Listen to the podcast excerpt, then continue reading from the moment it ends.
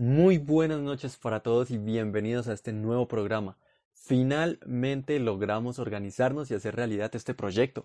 Luego de casi un mes de planeación logramos estar aquí.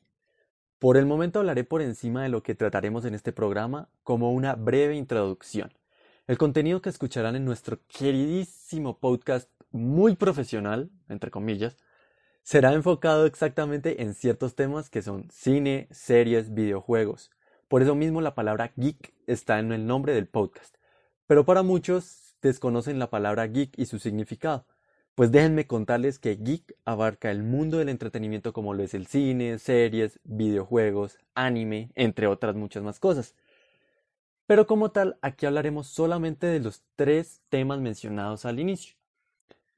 Yo creo que varios de ustedes, de los oyentes que están escuchando nuestro podcast, se preguntarán, venga, este man estará hablando solo durante casi 40 minutos sobre cine, series, videojuegos y qué tales. Eso va a ser muy aburrido. Pues no, déjenme contarles que estoy con un compañero.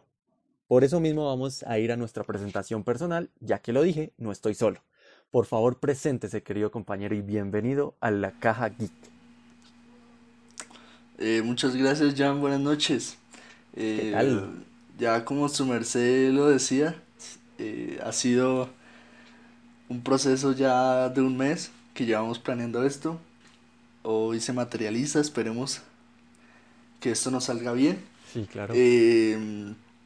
pero añadiendo un poco a lo que usted dice, debo decir que, que, también esto, aparte de ser un, un proyecto y un proceso de, de información y entretenimiento, decir que también es eh, de aprendizaje para nosotros. Sí, estamos de eh, ¿no? Sí, sí, definitivamente. Creo que eh, debido a esto y, y con la intención de, de, de estar trayendo los, los capítulos, eh, vamos a tener que estar en, en, en, constante, por decirlo así, estudio. Capacitación, ¿no? Entre comillas. Que estar viendo películas, que estar viendo series, que estar probando cosas, aprendiendo. Y buen proceso. yo creo que yo creo que también es hay que resaltar eso, ¿no? Sí. Eh, ok, ya para para para introducirme, eh, mi nombre es Felipe Rodríguez Acevedo. So, actualmente soy estudiante estudiante de, Derecho de sexta matrícula en la gloriosa Universidad Pedagógica Tecnológica de Colombia, siempre libre y combativo. Como debe ser. Con ese espíritu de la UPTC. Sí, exacto, exacto. Em, eh, ¿qué, ¿Qué más puedo decir? Llevo aproximadamente desde diciembre del año 2014 que comencé con, con esta pasión por el cine. Y decir que pues es, es, algo, de, es una de las cosas más bonitas que, he podido pasar. Eh, también sé que mucha gente tiene mayor afinidad con, con otro tipo de arte, ¿no? Y creo que el, cosas como la, la, música o la escultura, la pintura, sí, eh, sí, pero cosas que ¿sabe? Un dato curioso, todo eso abarca dentro del cine también todo eso. Sí, claro, eh, efectivamente. Hizo que el séptimo arte naciera, yo creo. Efectivamente. Y creo que pues eh, esto eh, me ha hecho también aprender muchas cosas y me ha servido también, digamos, para distintas cosas que, digamos, muchas veces he necesitado, en, por ejemplo, en mi carrera. Sí, Entonces, es esto el cine una una cosa maravillosa y que me gustaría, siempre he querido, siempre he querido eh, transmitir a los demás. Entonces, para eso estamos. Creo que para eso Ahora, cuénteme de su merced. Pues eh, yo. Conductor de programa y no sabemos absolutamente nada. El hombre anónimo, el hombre anónimo de la caja geek, una sorpresa, ¿eh? sí, señor. Pues claro. Mm, mi turno, cabe mencionar. Pues mi nombre es Janes Morse tengo unos 19 añitos encima, todavía sigo joven, pero con miedo a perder el cabello. Actualmente soy estudiante de Administración de Empresas también de la gloriosa UPTC, aquí seccional Sogamoso. soy una persona que se considera muy geek, no solo en el, en el ámbito del cine, de las series, sino sobre todo en los videojuegos, ya que yo crecí de la mano de mi familia y también de la empresa que ha estado conmigo toda la vida. Soy un buen consumidor de ellos, de PlayStation, publicidad no pagada. Ok, sí. Soy también un gran amante de la música. En estos momentos estoy aprendiendo a tocar la guitarra, lo cual se me ha dificultado muchísimo, ¿eh? Creo que con 19 años ¿Sí? aprender un, un instrumento para mí es... Uy, buena chica, qué fuerte. Pero ahí vamos. Yo, yo, debía, yo debí abandonar la guitarra hace unos años, la verdad. He estado, he estado aprendiendo que- buenas cosas a punta de YouTube, ¿eh? Buen profesor YouTube. Eh, Sí. también, para finalizar, no soy solo un sedentario que se la pasa viendo cine o se la pasa jugando. No, también amo el deporte. Practicaba bastante el fútbol hasta, como decían los mexicanos, me chingué la rodilla, lo cual creo que es lo más clásico en todo un, un deportista. Pero bueno, ya para terminar, creo que estoy muy emocionado, notes en, en mi voz, por, por este nuevo proyecto, ya que es No, una claro, nueva, claro, nueva experiencia claro, que siempre quise. Lo amerita, lo amerita. Sí, pues hablando de que, de que siempre quise este proyecto, yo quiero saber, Felipe, ¿usted por qué carajos aceptó perder el tiempo conmigo y aceptar esta propuesta de ser compañero para grabar este podcast? ¿Por qué tuvo esa iniciativa? Uf, yo creo que juegan bastantes cosas ahí, ¿no? Creo que siempre fui eh, un, un consumidor regular de, de podcast. Y no solo podcast, yo creo que también cualquier eh, medio audiovisual que, puse- que pudiera informar y transmitir acerca de, de temas geeks, ¿no? Sí, videojuegos, eh, eh, de animes, hecho, películas. creo que nosotros crecimos con una revista, no sé si usted la tuvo, que era... Mad, No, no, una revista que era famosa de PlayStation. De hecho, es que no sé si era original o pirata o qué carajos era, pero creo que era de trucos, de solo trucos de juegos de PlayStation 1, pero a la vez traía noticias. no, no, nunca lo tuve, Uf, nunca yo lo la tuve, tengo, ¿qué pasó eso es ahí? una reliquia para mí. Tiene todos Uy, los trucos de no todos los ser. juegos posibles en Play 1 y ya finalizando, tiene como una sección de solamente noticias eh, de ese entonces. Esa cosa era una No, belleza. puede ser como que me perdí, güey. Creo que esa cosa es una reliquia para mí. Venga, lo dejo terminar, siga, siga que lo trae con ese dato curioso. No, ok, pues eh, entonces, debido a, a todo esto, creo que siempre me, me vi en esas de, de poder mm, también contar a la gente o a- al que pudiera escuchar. Creo que tanto en, en mi entorno social siempre me ha, siempre me ha gustado, eh, bueno, no sé si pasar como, como, como eh, el, el que recomienda películas. Creo que no soy muy, muy, o sea, yo vivo, yo vivo viendo películas y de todas las películas que veo yo creo que recomendaré por ahí una, pero no es porque todas sean malas, sino eh, simplemente Es un arma de doble filo. porque tampoco, tampoco creo que, que, o sea, debo decir que sí considero que tengo cierta experiencia en lo que Claro. es em, la cantidad de películas que he visto, pero, pero tampoco como me, me siento, tengo, siento todavía como autoridad de, de, de creerme, no sé, ¿sí? El experto, el típico Pero, experto. pero creo que la, la gente que me conoce muy bien, en, en- tanto en mi entorno de compañeros de universidad como, co- como, amigos de toda la vida, muchas veces me dicen que, que recomiende películas. Ellos saben que, que, que de mí esperan una, una recomendación medianamente entre lo que cabe, pues Bueno, buena. sí, abro paréntesis, abro paréntesis. Yo hago parte de ese grupo, ¿eh? Tengo una lista que me mandó que creo que ni he completado el 30%, pero ahí vamos. Sí, entonces, y, y, y creo que sí, creo que usted lo debió haber notado en esa lista. Sí. Cuando alguien me pide una recomendación de, de películas, de- creo que yo soy muy serio con eso. Y, y, y, y si me tengo, y si me, perdón, y si me tengo que, mm, que gastar algún tiempo en, en, en echarle un vistazo a, a qué puede gustar o qué no, lo hago con, con el mayor gusto porque es algo que, que realmente me apasiona y, y que quiero mostrarle a la gente. Sí. Que, que el cine es una cosa más que, más que ir a, a sentarse ya en un en, en, en una sala a, a comer palomitas Y gastar 7 mil pesos, en nuestro y- caso aquí en Sogamoso. sí, a, a ver, a ver explosiones y, y, y cualquier vaina fácil que, que nos quieran vender, pues.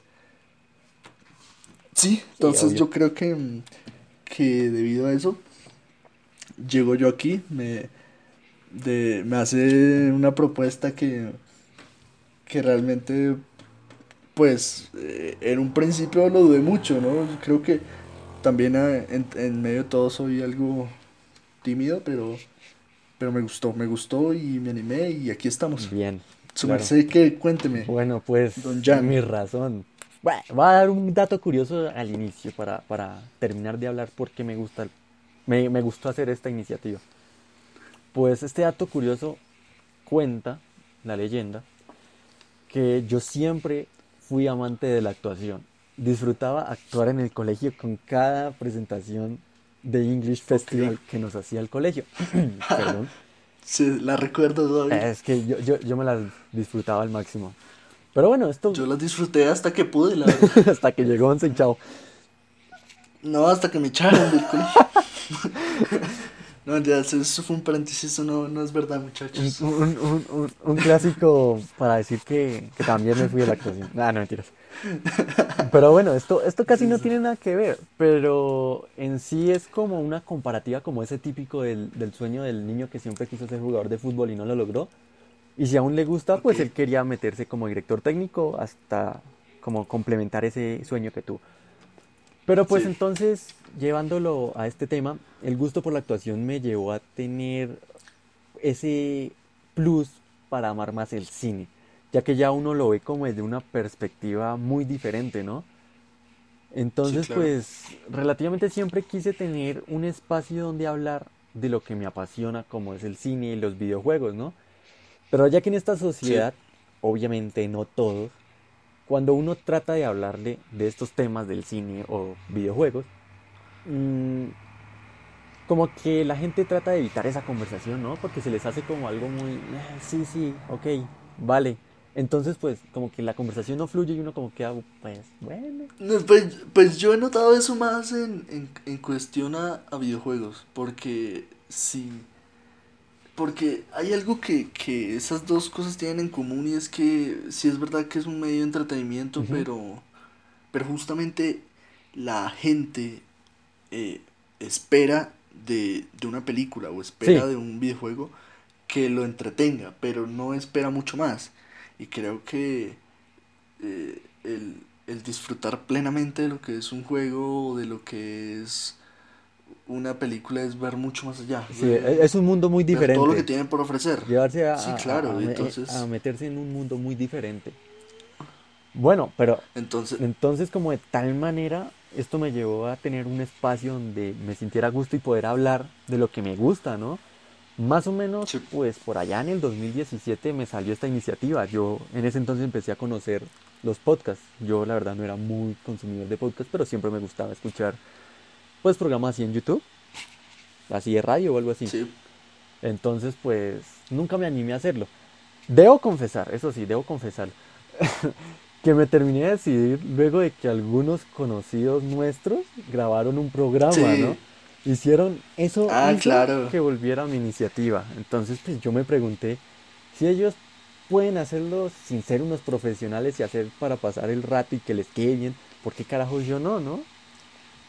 No, pero, pero creo que el, el trabajo de ellos ha sido Sí, muy wow, bueno, eso sí. Me ha gustado mucho, mucho, mucho, mucho, mucho. Y, y, y, y son, tenemos, bueno, sí, tengo conocidos ahí entre ellos y, y he hablado con ellos. y, Exactamente. wow, es, es, un, es un programa muy, muy bueno. Por eso mismo dije, sin ser unos profesionales les ha quedado muy bien. Em, Entonces, pues así como que tuve la iniciativa y les hablé a ellos y les pregunté ciertas cositas, ya que yo no tenía ni idea de cómo carajo se subía esto, un podcast a una plataforma. Así que debo decirles que gracias por traerme mi iniciativa de vuelta, ¿no? Pues ya que como que hablamos de qué, por qué nos gusta esto de hacer un podcast, yo quiero saber a usted por qué le encanta el cine. Porque yo sí desde que lo, pues desde lo conozco más o menos, y fue desde 2014 más o menos, creo que fue, eh, a usted le encantaba el cine, como lo mencionó, obviamente. ¿Por qué le gusta? Quiero saber a usted qué, qué le atrae este mundo. Uf, yo creo que son tantas cosas, la verdad. Pero creo que si, si con algo debería comenzar es pues eh, comentarles a, a, a los que escuchen pues cómo nace esto, ¿no? Porque justamente me remito a una frase de, de un a ser personaje filósofos, ¿eh? de este mundo, de este mundo geek que es muy famoso, que conocerá todo el mundo, que es el Guasón. El Guasón en algún cómic muy famoso decía que la gente del común no era muy diferente a él, que, que realmente cualquier persona está solo a, a, a un mal día de distancia de, volverse el Joker, el Guasón. Y creo que justamente pasa así con, con el cine. Creo que hace, hace algunos años, antes de yo entrar en esto, pues, pues era un consumidor, no sé, como cualquier otro. Creo que veía, películas con mis papás, me gustaba, bueno, aún me gustan muchas películas blockbusters, los que llaman, que, que, que no porque yo ahora sea, digamos, tenga cierta exigencia en lo que espero de una película, deje de disfrutar ciertas, ciertas otras que puede que, que sean hechas de distinta manera, por decirlo así. Y con esto me refiero, no sé, a, películas como Rápido y Furioso, como Transformers, ¿sí? Sí, claro, las, películas famosas las que, fanservice. mm, yo, sí, yo, yo las, yo las, yo las disfruto actualmente, pero creo que mi visión has- ha cambiado mucho como para que aún las tenga en En un un... top. Porque sí, yo creo que sí, todos desde pequeños sí. decimos, no, qué rápido y furioso, qué Transformers, Sí, qué... po-". exacto. No, ya, ya. Entonces yo, entonces yo creo que, volviendo al, al tema y retomando, yo creo que cualquier persona eh, puede ser un amante del cine. Ellos solo están a, a una película De que encontrarse. los maraville de, de exactamente, de encontrar ese amor. Ujú. En mi caso, eh, Venga, espere, espere, antes que siga, fueron- antes que siga, yo, yo quisiera saber, lógicamente, uno por el gusto del cine no solo es lo visual, ¿no? También es Claro. el audio, los famosos Sí, soundtracks. claro, hay mu- Yo quiero saber para Sí, usted cuál es su soundtrack o canción que de alguna banda que haya sonado en una película y lo haya dejado. Esto es una berraquera. Bueno, justamente podríamos ir para allá, pero debo decir que para añadir mi, mi soundtrack, debo, mm, primero antes que nada, eh, hablar sobre la película del soundtrack, que tiene mucho que ver en lo que es mi gusto por el cine. A ver, Entonces, eh, cuénteme, les cuénteme. contaba que mi película, para yo entrar en este mundo del cine, en realidad fueron tres. Sí. Tres películas que en mi vida, o sea, yo jamás pensé que el cine me pudiera mostrar algo y que pudiera, o sea, apreciarlo y, y sentirlo de esa manera. Mm, a ver. Eh, son tres películas de las que hablaré. Ya, ya me tiene Eh, curioso. Venga, pero antes que nada, eso, eso, ¿esas entran en el top 5 de lo que vamos a hablar más adelante? Mm, No, actualmente no. Sí, eso está bueno, eso está bueno, me gusta, me gusta. Las, las, las, les tengo mucho cariño y creo que son películas espectaculares porque son las que me hicieron entrar en este mundo, pero a partir de ellas he visto casi mil películas más y, y debo decir que he visto muchas mejores películas. Que el hecho de que sean mejores películas, no sé si hubiesen tenido el mismo impacto que, que tuvieron estas tres en, mi, en, en su tiempo, pero pues eh, para nombrarlas son Interstellar, Interestelar. eh, Whiplash y The Imitation Game, que creo que en español es Descifrando Enigma. Ok. Entonces, justamente de esta primera Interestelar, mm, es una película, eh, sale del año 2014, si no estoy mal, y dirigido por tal vez uno de los mejores directores actuales, Christopher Nolan. Ah, ok. Sí, Eh, sí, sí. Tenemos eh, unas actuaciones, o sea, de por sí, uno ve el, el elenco y de por Dios es un elenco de estrellas todas, mejor dicho. Es, es una vaina de locos, pero yo creo que para, para, ¿para qué? Para resaltar están los protagonistas que son eh, Matthew McConaughey, que los habremos visto, no sé, en películas como El Lobo de Wall Street o, o en, eh, ¿cómo se llama esta? En eh, Dallas Buyers Club, que creo que en español es El Club de los Desahuciados, que es una película maravillosa, por la cual él, por la cual él gana su, su primer Oscar, ¿no? Cabe mencionar que yo no estoy tan bueno como para, para decirle, eh, salió en esta, yo sí para nombres de actores o de directores que tengo una memoria malísima. Entonces, no, a mí sí me encanta, me encanta porque justamente muchas veces, eh, muchas veces, y pongo un, un caso claro, eh, el Joker, el Joker película del año pasado, del año pasado. Muchas veces eh, los guiones y las historias no son muy, muy, muy buenas o pueden ofrecer mucho, pero yo creo que un actor es capaz de... De cambiarlo todo. De tornar, de cambiarlo todo. Sí, claro, porque que el Joker del año pasado es, es un perfecto, perfecto, perfecto ejemplo de eso. Eso decir. Una película que que no creo que tenga una muy buena historia, que no sé si tenga el mejor guion, pero que tiene una actuación memorable. No, y sobre todo cabe mencionar que era el, el, regreso del Joker, ¿no? Después de... Sí, claro. ¿Cómo es que se llama? Se me olvida el nombre del, del que falleció. Ah, de El Caballero de la Noche, de Christopher Nolan también. ¿Cómo era que se llamaba? Eh, ¿Quién? El, el Joker en esa película. Ah, eh, Head Ledger. Head Ledger. Él, él, él. Entonces, eh, que él fue uno de los mejores Joker de la historia, ¿no? Entonces, pues era como, venga, ¿quién será el actor? ¿Qué tal será para esto? Yo creo que a muchos creo que quedó sorprendido por la actuación de Phoenix. Pues, eso es otra vaina. Yo realmente no quedé sorprendido por dos cosas. Porque he visto, yo creo que el 75% de la filmografía de, de Joaquin Phoenix y sé que es un hombre, bah, ese hombre como actor es, hay pocos, la verdad. Y segundo, porque también creo que, bueno, sí creo que fue un, Oscar merecido. Creo que fue una actuación que yo, personalmente, en él ya había visto. En dos películas. En eh, El Maestro, creo que se, traduciría. O no sé cómo a veces cambian las traducciones. pero en inglés es The Master. de, más, de Master de, de Paul Thomas Anderson.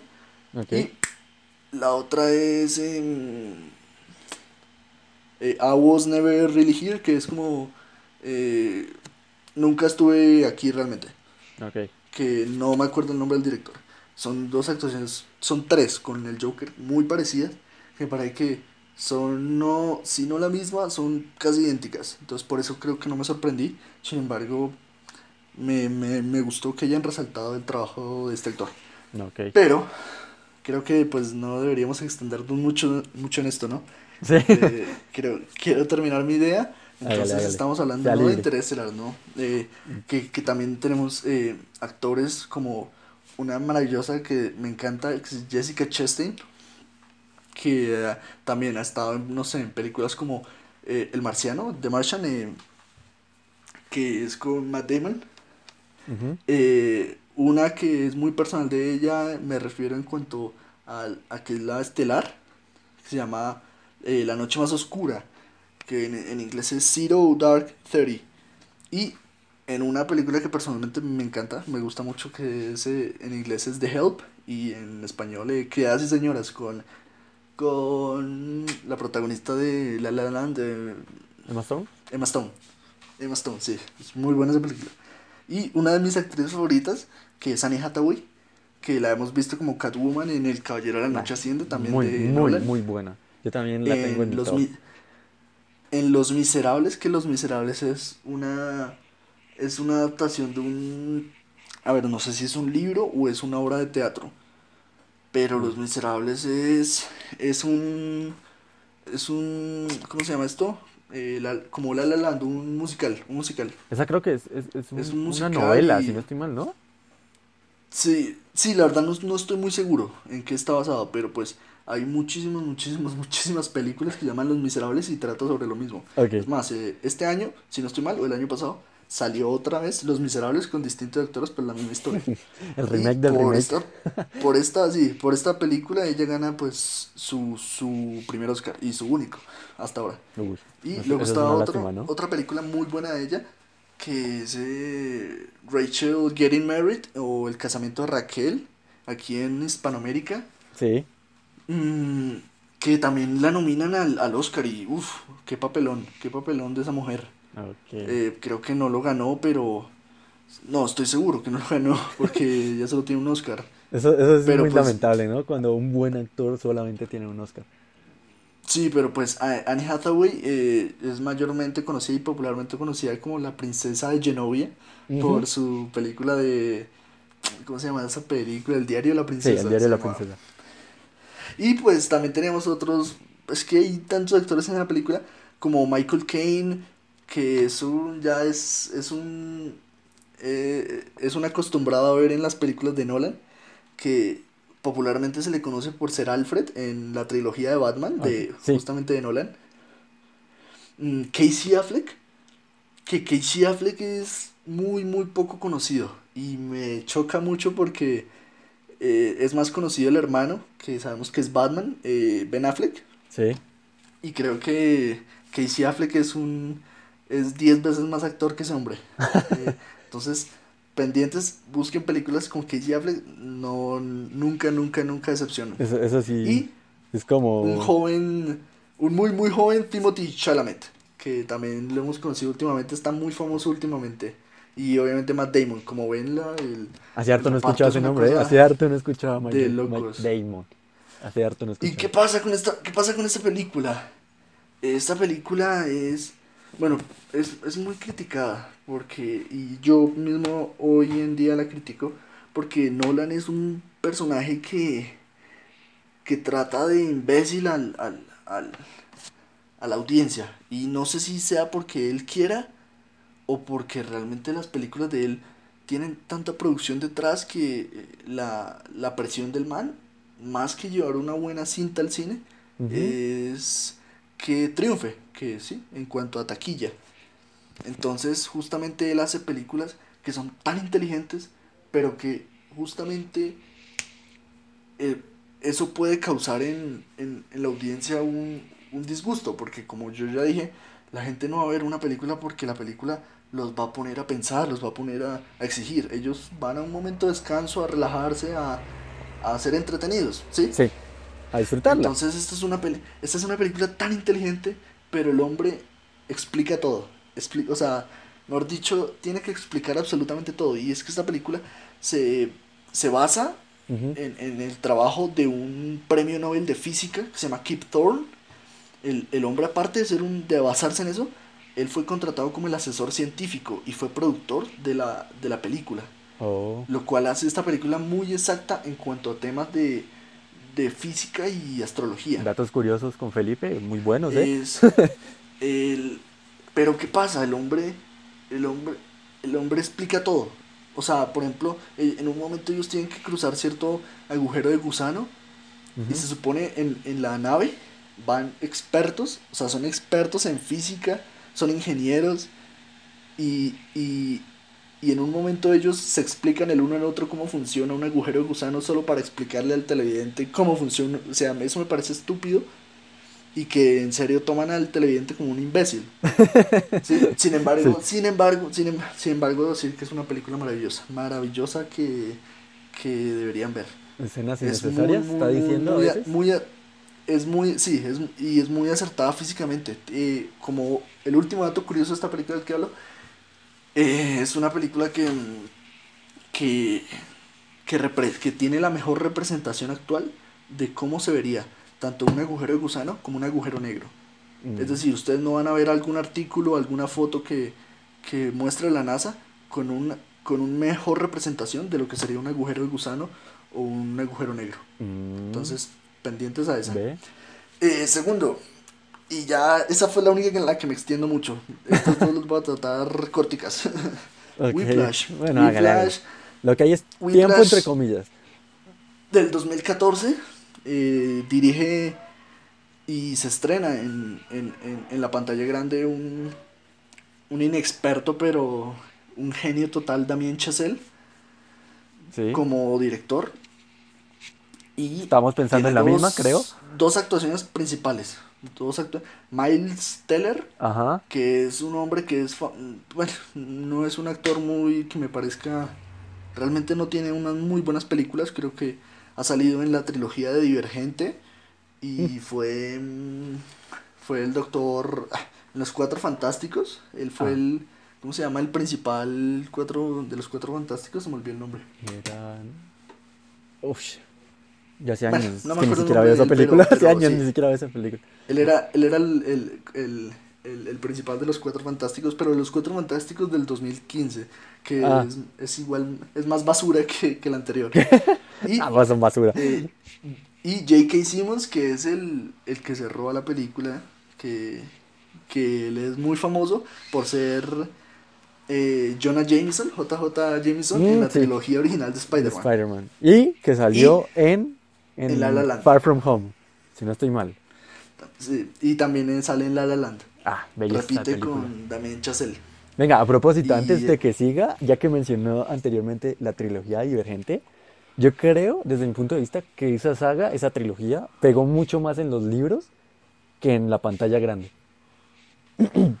Sí, la verdad, pues yo la vi, pero a ver, de, de recordar mucho, la verdad es que no. Eso es, eso es como el año son de las que 2014 yo más o menos. Yo sí veo Divergentes como ver eh, Rápido y Furioso, no me voy a esforzar entendiendo qué, qué está pasando. Esa, por- fue la por típica, entretenimiento. las típicas películas que salieron tipo 2014 con, junto con los Juegos del Hambre y Con esos tipos de Hambre, películas. sí. Ajá. Sí, Bueno, exacto. y iban La La Land. Entonces, sí, entonces yo creo que esta película vale mucho la pena por ver a un J.K. Simmons que ganó el Oscar a Mejor Actor de Reparto, creo que fue, Sí, por esta película. Y es una cosa, es una historia muy buena. La música es muy buena porque justamente trata sobre un muchacho eh, que toca batería, está en un conservatorio de jazz sí. y el hombre el hombre busca triunfar y entonces se verá envuelto en en, en- en ciertas cosas con, con este maestro que, que hace J.K. Simmons y es una cosa es una muy buena historia muy muy recomendada. Y ya al final eh, Imitation Game o Descifrando Enigma también del año 2014 las tres del mismo año eh, la dirige una- un, un, un director que no conozco. Creo que es la única película creo que es la única película que he visto de él se llama Morten Tildum. Y pero con esta hizo una cosa maravillosa actúa como principal Benedict Cumberbatch que ya lo conocemos de Sí. películas como 12 años de esclavitud o o, o esta me encanta porque el hombre nunca mostró la cara pero hacía la voz y interpretación de Smaug en el Hobbit Ah, eh, la 2 y la 3. La desolación de Smaug y la batalla de los cinco ejércitos. Él Sí. era el dragón Smaug. Ah. Él también es el prota de la serie de Sherlock. Eh, Sherlock, la sí. serie creo que está en Netflix o en HBO, no me acuerdo. Uf. Y obviamente es más famoso por ser Doctor Strange en el universo cinematográfico de Marvel. Del queridísimo Eh, Marvel.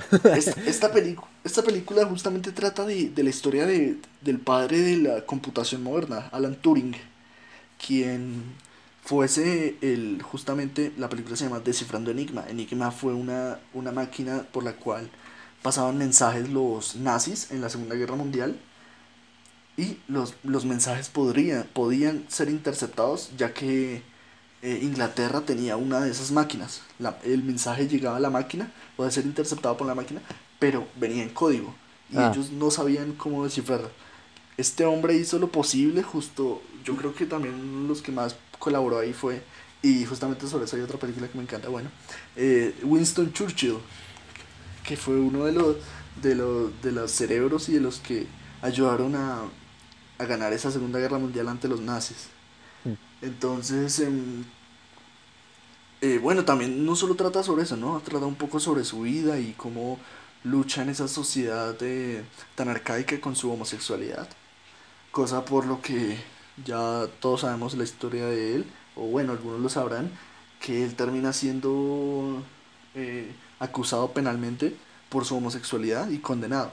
a lo cual él se suicida con una manzana, no sé si eh, envenenada con arsénico o con...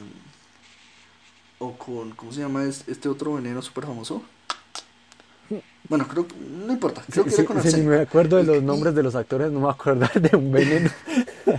El, caso, el caso es que es muy... ya para terminar ese, ese, ahí con esa película, les boto un dato curioso y es que Steve Jobs era muy famoso, muy famoso, muy famoso, era muy amigo y muy fan. Digo, no muy amigo, era muy fan. Era solo muy fan de, de Alan Turing. Por lo cual se dice, eh, no, no nunca fue como confirmado real, real. Pero más o menos se tiene la idea de que el símbolo de la manzana mordida de Apple es en honor a Alan Turing. Porque él se mató así, y dicen que la manzana que él mordió solo pudo tener una sola mordida. Es Con solo una bastó. Ahí. Sí. Dicen que por eso el símbolo de Apple es una manzana mordida, debido a Alan Turing, que es el que sin él, mejor dicho, no tendríamos computadores. Todos los computadores actuales modernos trabajan con la base de lo, cómo él diseñó la máquina para descifrar a Enigma. Enigma, ya saben lo que es, ¿no? Ahí está, para que dejen de creer que Apple fue el que creó todo. ah, entonces, ah, se me, se me, se me pasó una. Eh, Resulta que, bueno, una de las mejores cosas de volviendo a Interestelar es la música. La música que ah, envuelve todo este tema, porque muchas de las cosas pasan en el espacio. En el espacio todo ocurre y creo que una de las cosas más claves de esa película es la música. ¿Y quién estuvo a cargo de la música por para esa película? Uno de los más famosos directores o compositores de bandas sonoras de cinematográficas, alemán, se llama Hans Zimmer y el cual fue el, el, el, que diseñó esta, esta qué, eh, esta banda sonora para esta película, este soundtrack. Entonces yo de por sí me quedo con todo el soundtrack, pero si tengo que seleccionar una sola canción, se llama Dust. Dust, de Hans Zimmer, de... Sí, Dust de polvo.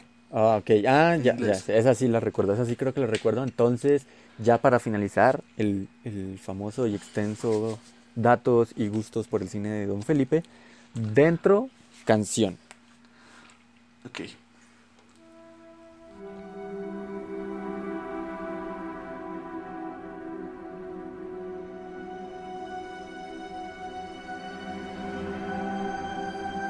Listo. Eh, bueno, eso, eso fue todo. Eso más o menos me, me, me, me representa a mí, como entro a este, a este mundo del, del cine del gusto por el cine. Y, pero quiero escucharlo a ustedes, señor Jan, que, que lo alentó, que, le gusta, que... Yo, yo sí, no soy tanto como usted de tener tantos datos curiosos o, o de tener los nombres de los actores o, o, directores. Pero pues tengo ahí unas cositas, pues así por mis gustos. Yo hablo más por mis gustos como tal. Ok. No soy tan filósofo en el cine. Eso sí, abro un paréntesis, disculparán si escucharán algún ruido externo. Como saben, somos prímparos en esto. Pueden haber sonidos de mis vecinos o de un perro. Pero el caso, ahora sí, cerrando ese paréntesis. Pues a ver, la razón por la que me gusta este mundo geek es que creo que transmite mucho a cada uno, independientemente sea una serie, sea una película, sea el anime, sea un videojuego, creo que nosotros sentimos una conexión a la hora de ver algo o de disfrutar este mundo del entretenimiento, ¿no?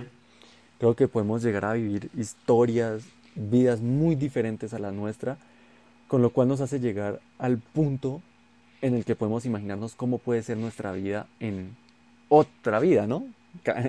Digámoslo así. Sí. ¿Cómo pudo haber sido nuestra vida, digamos, ejemplo barato, si hubiéramos sido Iron Man, ¿no? Eso es lo que yo digo, ah, para que me entiendan, ¿no? ¿Cómo puede llegar a transmitirnos este, este mundo? Todo el mundo creerá que pues este mundo es como eh, solo entretenimiento y listo, pero detrás de cada película, como usted lo mencionó, falta ese, ese paso para que esa persona encuentre el, el amor por ese por el cine, ¿no? Sí. Digamos, pues voy a, nombrarlo más en el caso de los videojuegos, ya que creo que soy mucho más, más allegado a este, a este mundo. No lo digo que soy el super sabio de los videojuegos, pero pues yo, yo crecí más o menos desde los 6 años con un PlayStation 1 que tenía mi hermano. Sí. Creo que todos como menores creo que usted no, usted no es menor, el hermano menor. Eh, el caso es cuando hay hermano menor y el mayor tiene una consola, lo típico, siempre juega el mayor y el menor no. Sí, claro. Más o menos ya a los seis años ya empecé yo a disfrutarlo, ¿no? Sí. Creo que a día de hoy sigo muy, muy, muy apegado a esto. Igual, sonará muy, muy, muy, muy loco, pero creo que los videojuegos hacen parte de- en mí en un gran porcentaje.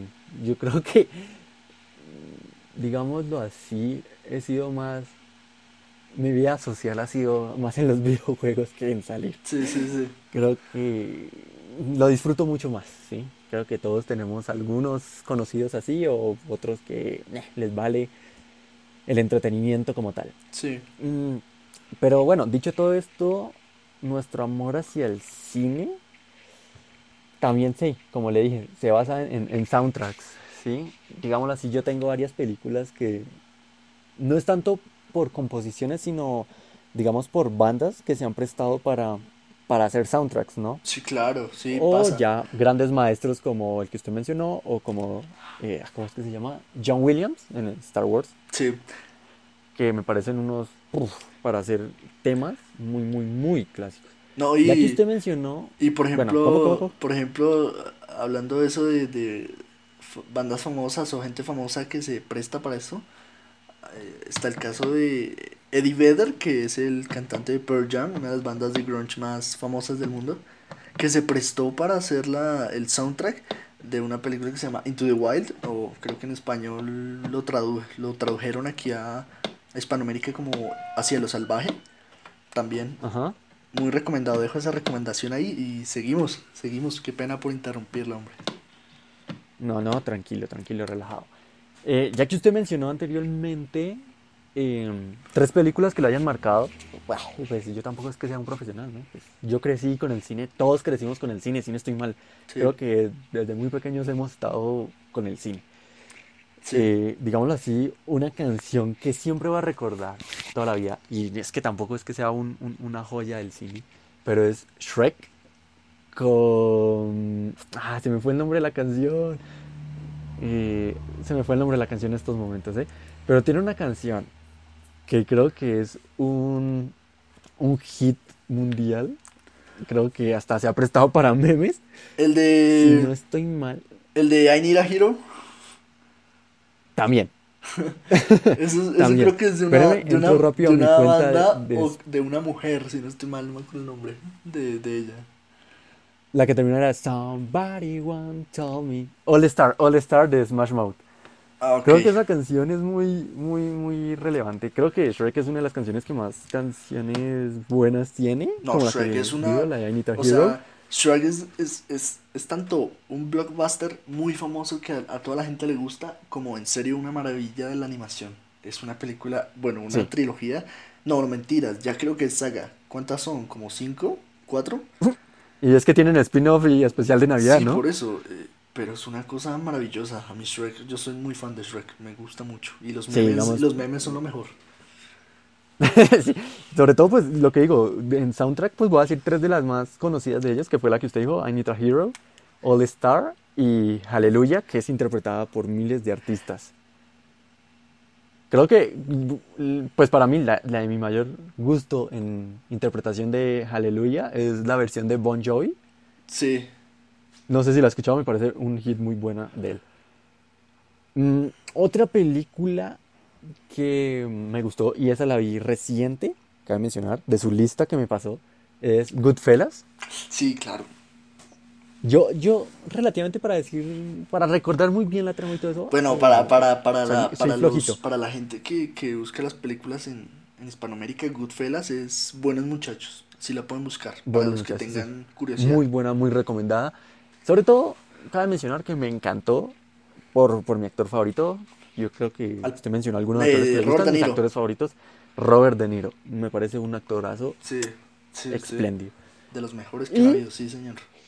Me terminó de fascinar esa película por un dato de la canción que tienen en su soundtrack, que es Sunshine of Your, of Your Love Sí, de Cream, de la banda de Eric Clapton, uno de mis artistas favoritos en la música. Cuando sonó esa canción ahí, yo dije, hombre, esta canción, esta, esta película es una maravilla. metiéndolo con el soundtrack y con la actuación de De Niro y su trama, me parecen una belleza. Ok, perfecto. Y otra película, porque estoy diciendo unas que se van fuera de mi top 5 del que vamos a hablar en estos momentos, ¿no? Después de que hablemos de esto, vamos a hablar de nuestro top 5 de películas favoritas. Ok. Eh, creo que otra película que me fascinó, sobre todo pues por su soundtrack, miento, miento, miento, esta sí está en mi top 5 y es una que usted mencionó también, La La Land. Sí. Esa película, no voy a dar detalles porque lo voy a dar ahorita en, en el top 5, pero creo que su banda sonora es de mis favoritas en todos los tiempos. Uf, es buenísima. Las canciones son. Wow. Las canciones son muy Ya para buenas. finalizar, sí, ya para finalizar, entonces, pues yo voy a meter también mi canción favorita, pues no favorita, pero una de las que más me gusta, se llama literalmente Mia and Sebastian Town, que es la escena, la, sí, la escena en la que toca el piano solamente instrumental. Ok. Me parece, buf, una, una, una maravilla. Ya dando el nombre, vamos a colocar y a escuchar y a deleitarnos de esta gran instrumental.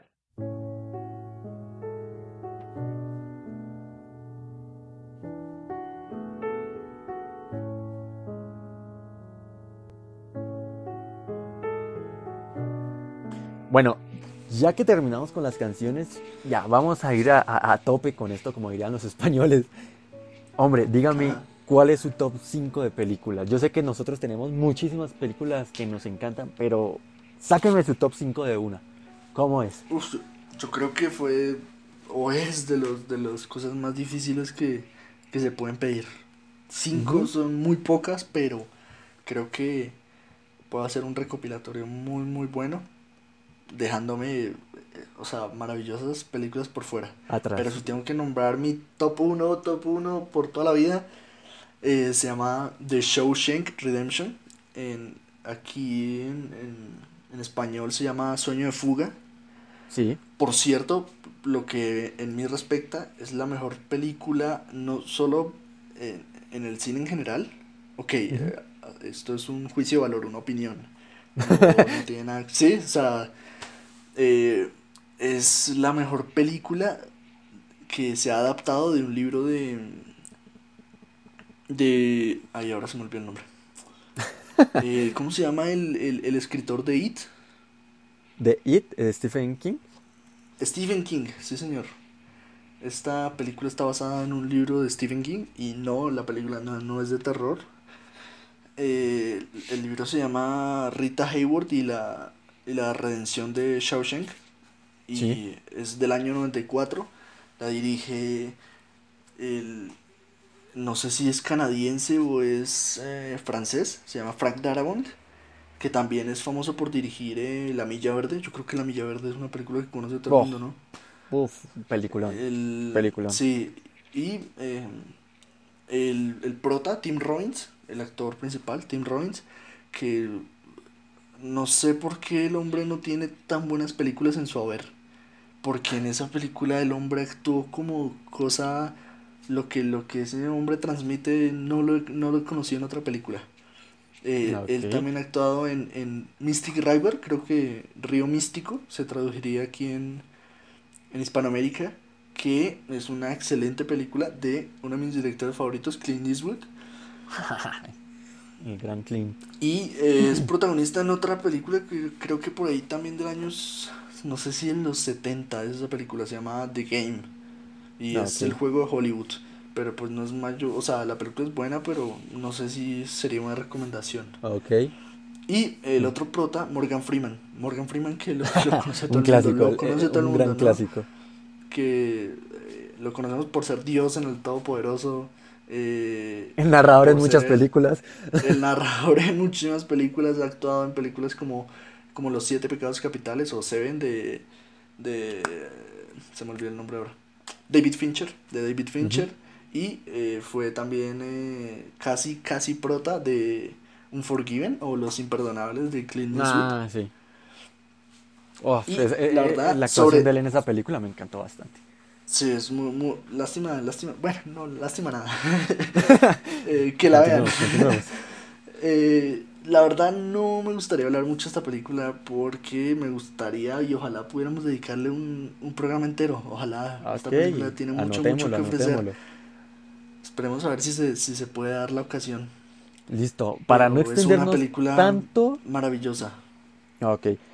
Tratemos de dar unos datos curiosos porque no, la verdad, la razón de este podcast, la verdad es que no nos queremos extender mucho. Entonces vamos a tratar de ser más concretos. Acabo, yo creo que... Eh, Eso suena regaño. Ya de, aquí para abajo, eh, lo que es del top 2 al top 5 no tienen orden, específico. Simplemente están ahí, están ahí. Y debo decir que tiene que estar el Padrino 1 y el Padrino 2 ah. en, un, solo lugar. No puse la 3 porque la 3 no me gusta. Películas de, de los 70, lo dirige Franz Ford Coppola. Eh, actuaciones magistrales de Marlon Brando como el padrino. Que lo hemos visto también en, en otras películas de Coppola, como Apocalypse Now, que en, en, mi parecer puede ser tal vez la mejor película de guerra que jamás se ha hecho, junto con Pelotón o Platoon. Venga, sáqueme una. en la segunda película del padrino es Al Pacino.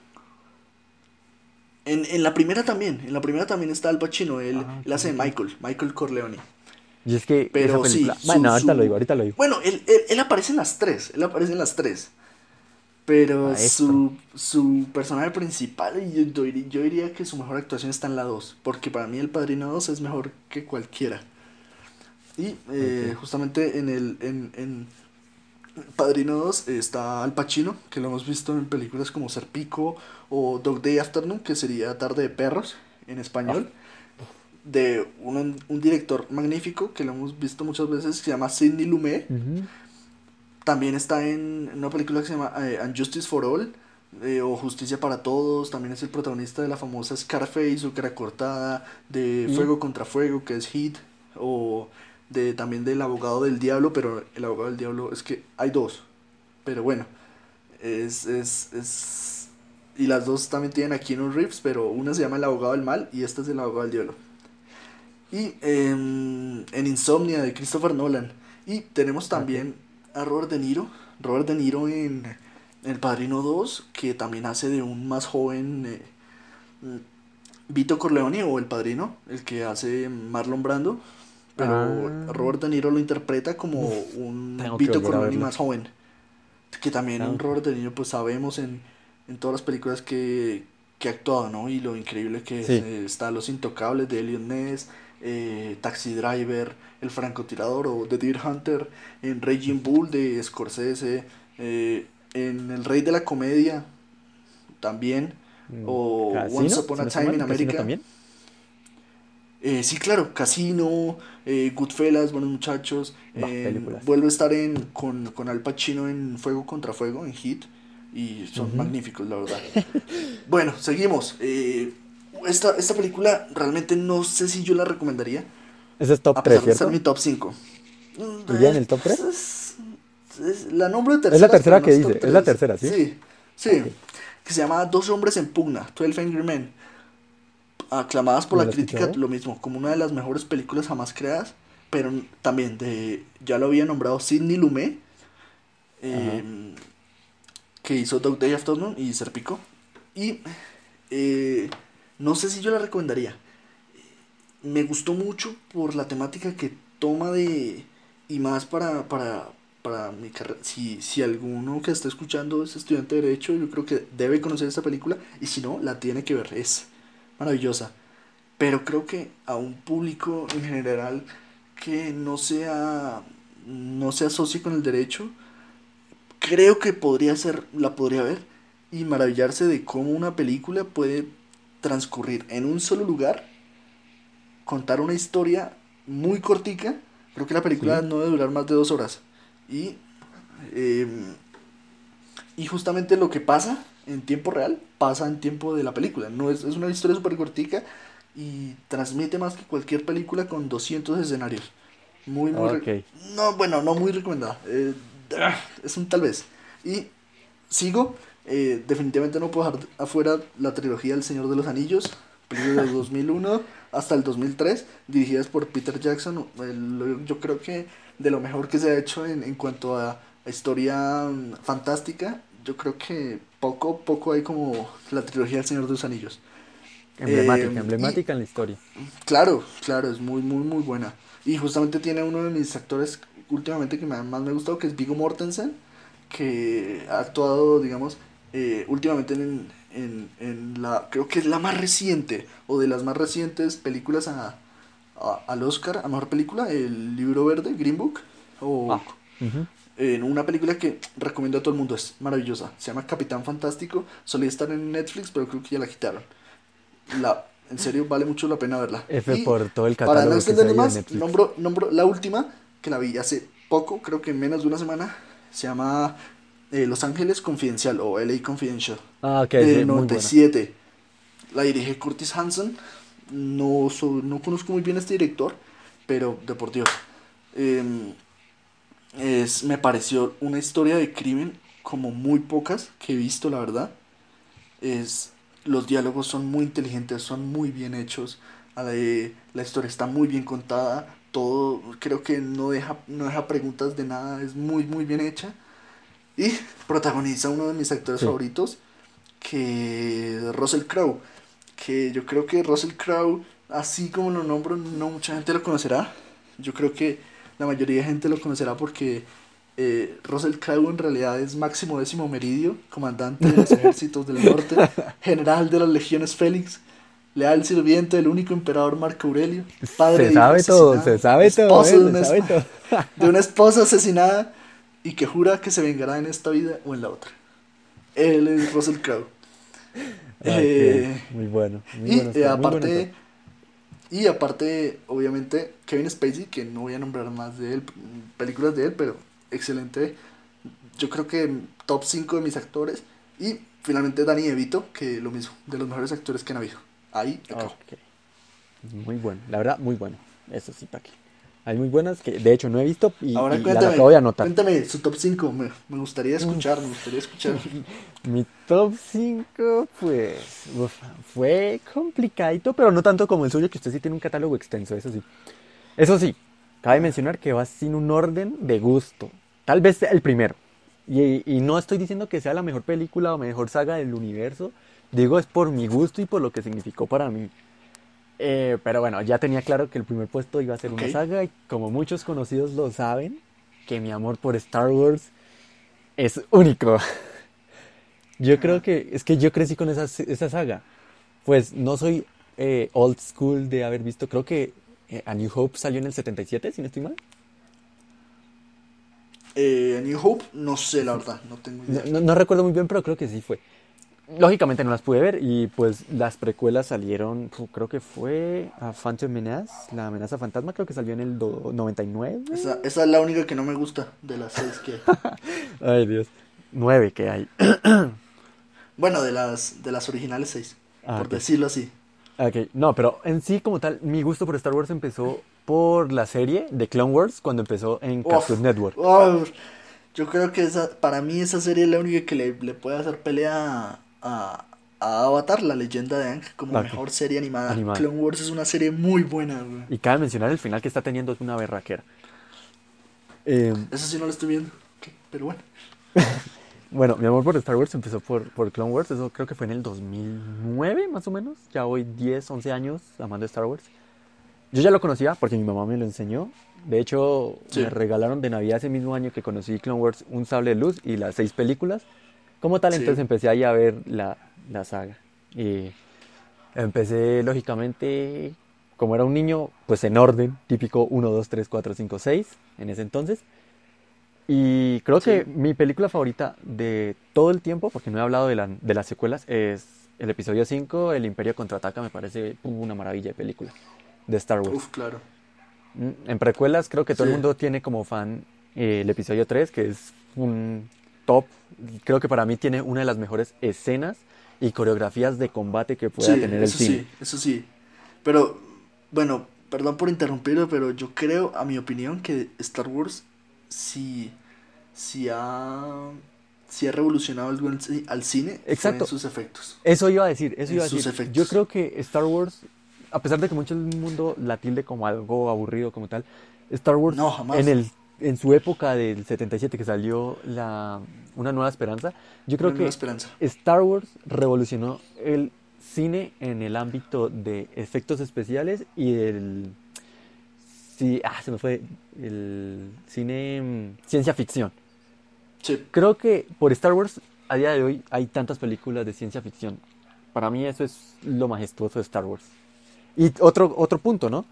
Eh, creo que es de las sagas, creo que es la- una de las sagas más emblemáticas del mundo por generación. Creo que es de las pocas series que tiene, sagas, perdón, que tiene generación tras generación. En el 77 mi mamá y mi tío, la del 2000, no- 99-2000, creo que nosotros, en especial yo, y Sí. la generación post 2010, digámoslo así. 14. Bueno, 14, 10. sí, pues digámoslo así, porque en el 2015 salió el, el Despertar de la Fuerza, fui muy fan. Me pegué un viaje, dato curioso, no la quise ver en Sogamoso, me fui a Bogotá para vivir la experiencia allá con mi tío. me fui a Bogotá solo por ver Star Wars. Me gustó, yo, yo, bueno, no voy a decir tal porque algo que vamos a, a- a anunciar próximamente es que tal vez tengamos un programa especial de Star Wars solamente, ya que se viene una fecha especial. Pero bueno, para no hacerme largo, voy a seguir. Otra Sí. película, ya esto va sin orden, eh, que me gustó mucho, y es que usted nombró varias películas de las que tengo aquí en el top 5. Es Hit de Michael Mann. ¿Cómo fue que usted dijo en español? Yo la verdad los nombres en español no. Eh, fuego contra fuego. Fuego contra Fuego, me parece, uf, fue, fue muy Uf, buena, me pareció.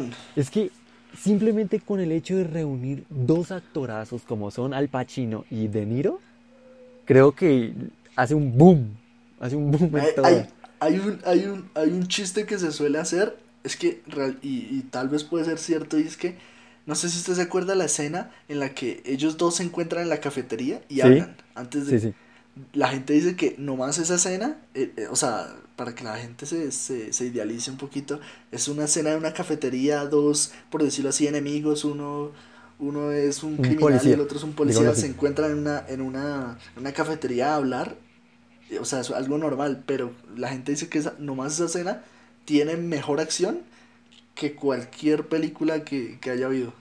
Sí, es que, es, Es- que es- la en tensión serio, que es una transmite como que... muy oh. buena. Es muy buena, muy buena, sí, señor. Para seguir, mm, en la que soy muy fan, esa sí es muy fan y la nombramos ahorita anteriormente usted y yo, la cual es La La Land de Damien Chazelle. Ok, sí. Tengo, tengo un gusto culposo y es que me gustan las películas de musicales. Pero La La Land Uy, es no. otro, otro, otro tono. Creo que La La Land cautiva por su soundtrack, su ambientación, que es una maravilla, las, los paisajes que se muestran, Sí, está, sobre está todo porque están hecho. en la ciudad, en mi ciudad favorita, perdón, que es Los Ángeles. Sí, Y sobre todo, pues claro, su toque musical, que, que, que de repente al inicio de la película nos muestren un musical en plena, en plena congestión vehicular en una, en una um, highway, digámoslo así, sí. me pareció una, una maravilla. Y sobre todo mencionar la actuación de Ryan Gosling y Emma Stone. Sí, sí, la verdad es Mm. que los... Bueno, lo que, no sé por qué, pero Ryan Gosling viene desde un poquito más atrás que Emma Stone.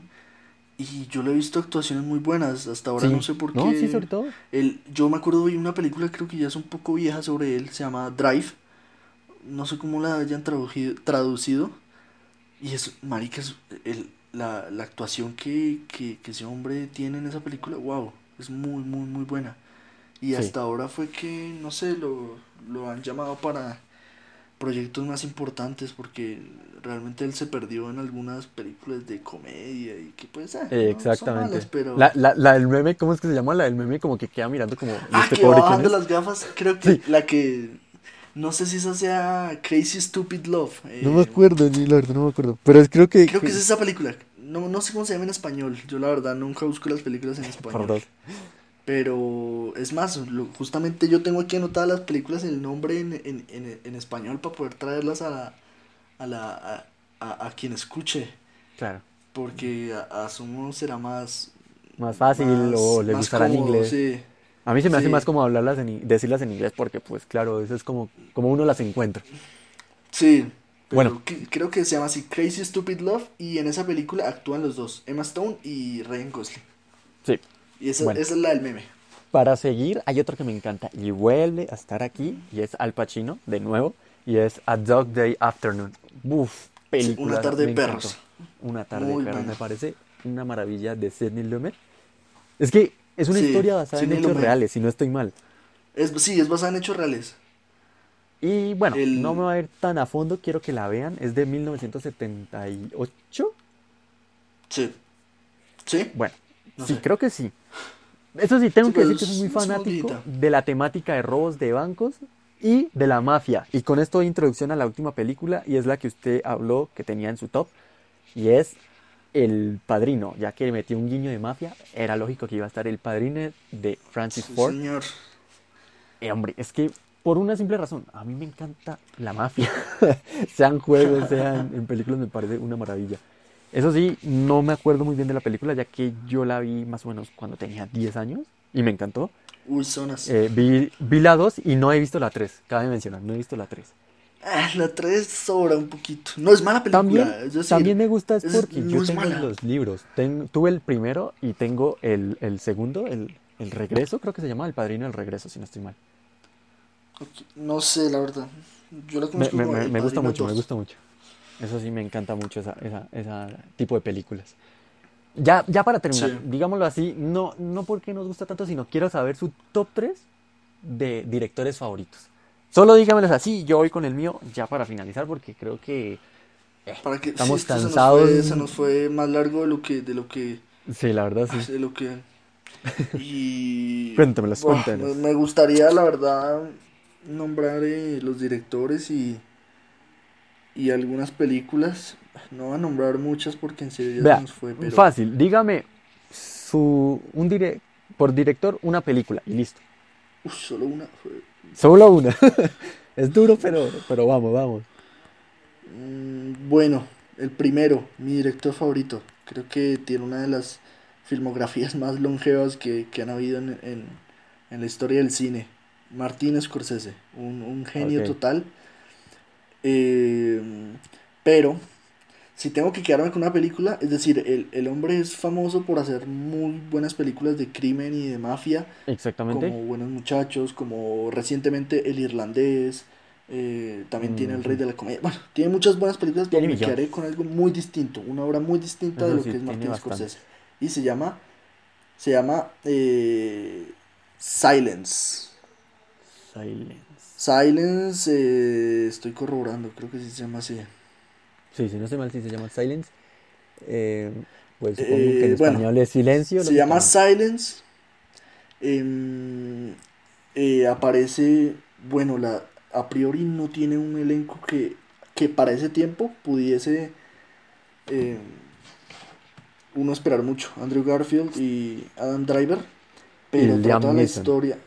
Liam Neeson, sí, también pero más o menos, no sé si está basada en hechos reales, no creo, pero sí está basada en una situación que, fue real, que fue el, el, asesinato y casi el genocidio por parte de, de, los japoneses a la, a, una, a la comunidad cristiana ah, oh. respecto a la religión. Entonces justamente esta, esta, esta película trata sobre la historia de dos, de nuestros dos personajes, no sé si son, son jesuitas pero no son no sé si son padres o, son solo comulgantes.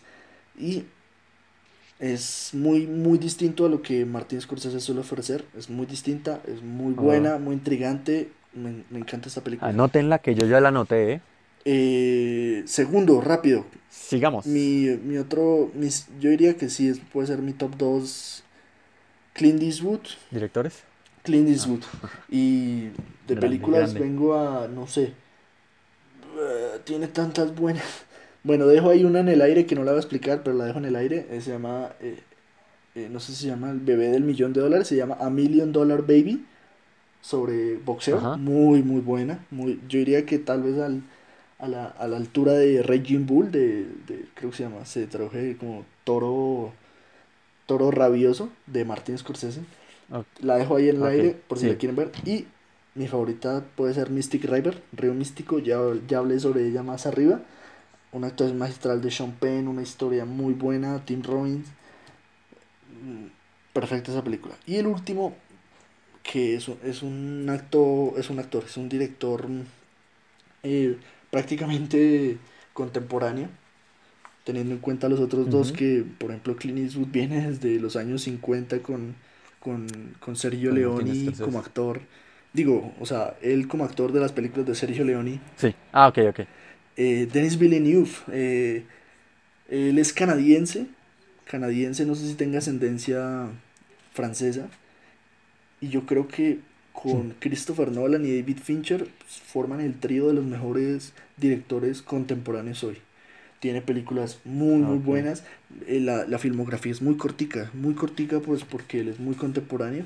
Así que si pueden ver todas las películas, realmente son muy poquitas las deberían ver. Son muy buenas, pero si me tengo que quedar con una, no es porque sea la que más me guste, sino porque creo que hizo una maravilla con ella y es Enemy o El hombre duplicado.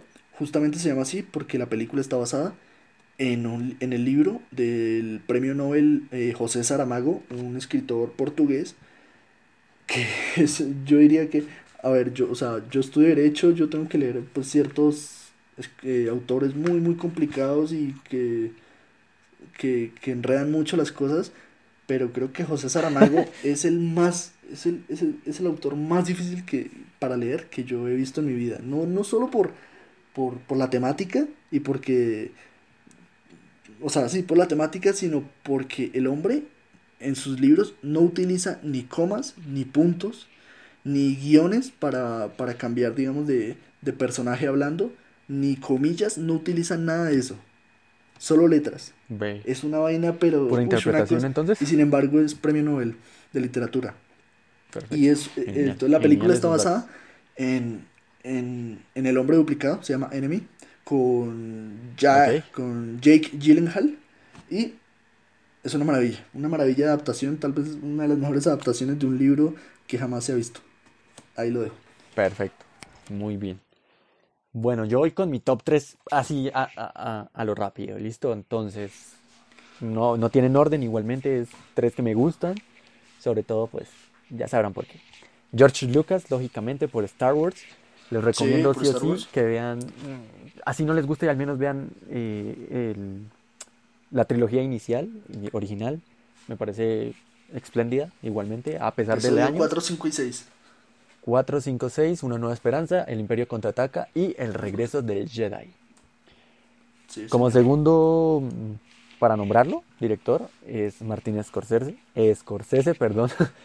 me, también me, me, gusta mucho, creo que muchos de nosotros, de los que les gusta el cine, lo tienen en, en un top, ¿sí? Y como película que me gusta fue una que mencioné también, Goodfellas, me parece muy buena. No es mi favorita, pero me pareció muy buena. Eso sí, me pareció muy buena. Y para finalizar es Stanley Kubrick con El Resplandor. Sonarán películas muy, muy, como dice la gente ahora, poser, pero me parecen muy buenas películas. No, es una película. Creo que El Resplandor es... Y, es, y es, es, es curioso porque mucha gente he escuchado que dicen que si una película está basada en un libro y la película no es buena adaptación, no es buena película. Exactamente. Eso pasa. Y eso es un ejemplo de que una buena película no tiene por qué ser una buena adaptación. Eh, eh, exacto, hay gente que de hecho ve primero la película porque no tiene ni idea del libro, entonces pues no puede contraargumentarse en ese caso, ¿cierto? Digamos, una persona que haya visto la película del padre, de no, no, no, ese ejemplo no lo puedo dar. Digamos, con el que dimos de, de, Divergente casi al inicio. ¿Le gustó la película? Sí. Pero no conocía el libro. O al revés, conocía el libro pero no sabía de la película. Sí, en ese caso, en, esa época fue cuando más se dio ese tema controversial, que bajo la misma estrella, que los Juegos del Hambre y qué tales. esa fue la época en la que pasó eso. Bueno, yo creo que ya nos podemos despedir, ¿no? Creo que llevamos un buen tiempo hablando de cháchara y quién sabe si la gente nos, nos vaya a escuchar full, full complete. Entonces... pues yo, yo también entiendo que... Sí se nos alargó un poquito. Realmente, vea, les tenemos el dato. Ayer estuvimos cuadrando un cronograma y calculamos 45 minutos hablando. Se nos fue una hora y veinte. Un poquito, eh, nada más. Entonces, Felipe, cuénteme, ¿dónde nos pueden encontrar solamente en redes sociales? Por el momento. Bueno, creo que por el momento estamos en, en Instagram, como La Caja Geek. Exactamente. Estamos Vamos a... Ahí, ahí eventualmente adjuntaremos eh, ciertas, eh, eh, ciertas, em, Información. Inf- sí, información ya de perfiles personales, pero por ahora yo creo que si, Exactamente. si quieren estar al tanto de cuándo vamos a sacar nuevas cosas, de, de también si vemos eh, Datos buen apoyo, podemos y estar también subiendo datos curiosos. historias con, con recomendaciones, con sí, opiniones. Entonces, Eh, pendientes, la caja geek en Instagram. También nos van a encontrar en plataformas como Spotify y iBooks. Creo que es una plataforma, creo que muy poca gente la conoce, pero es muy, muy, muy conocida en el mundo del podcast. Les dejamos en descripción nuestras redes sociales. Espero les haya gustado mucho este programa. Es el inicio de una buena, de un buen programa, digamos, desde mi punto de vista. Entonces, espero terminen de tener una buena noche, ya que estamos grabando en la noche. Y Y gracias por escucharnos. Claramente, creo que espero les haya gustado, como dije anteriormente. Nos despedimos con un pedacito de un buen tema, así que feliz noche, hasta luego compañero Y hasta el Felipe, próximo nos capítulo. veremos la próxima Hasta semana. luego, hombre Jin. Eso. Adiós. Adiós.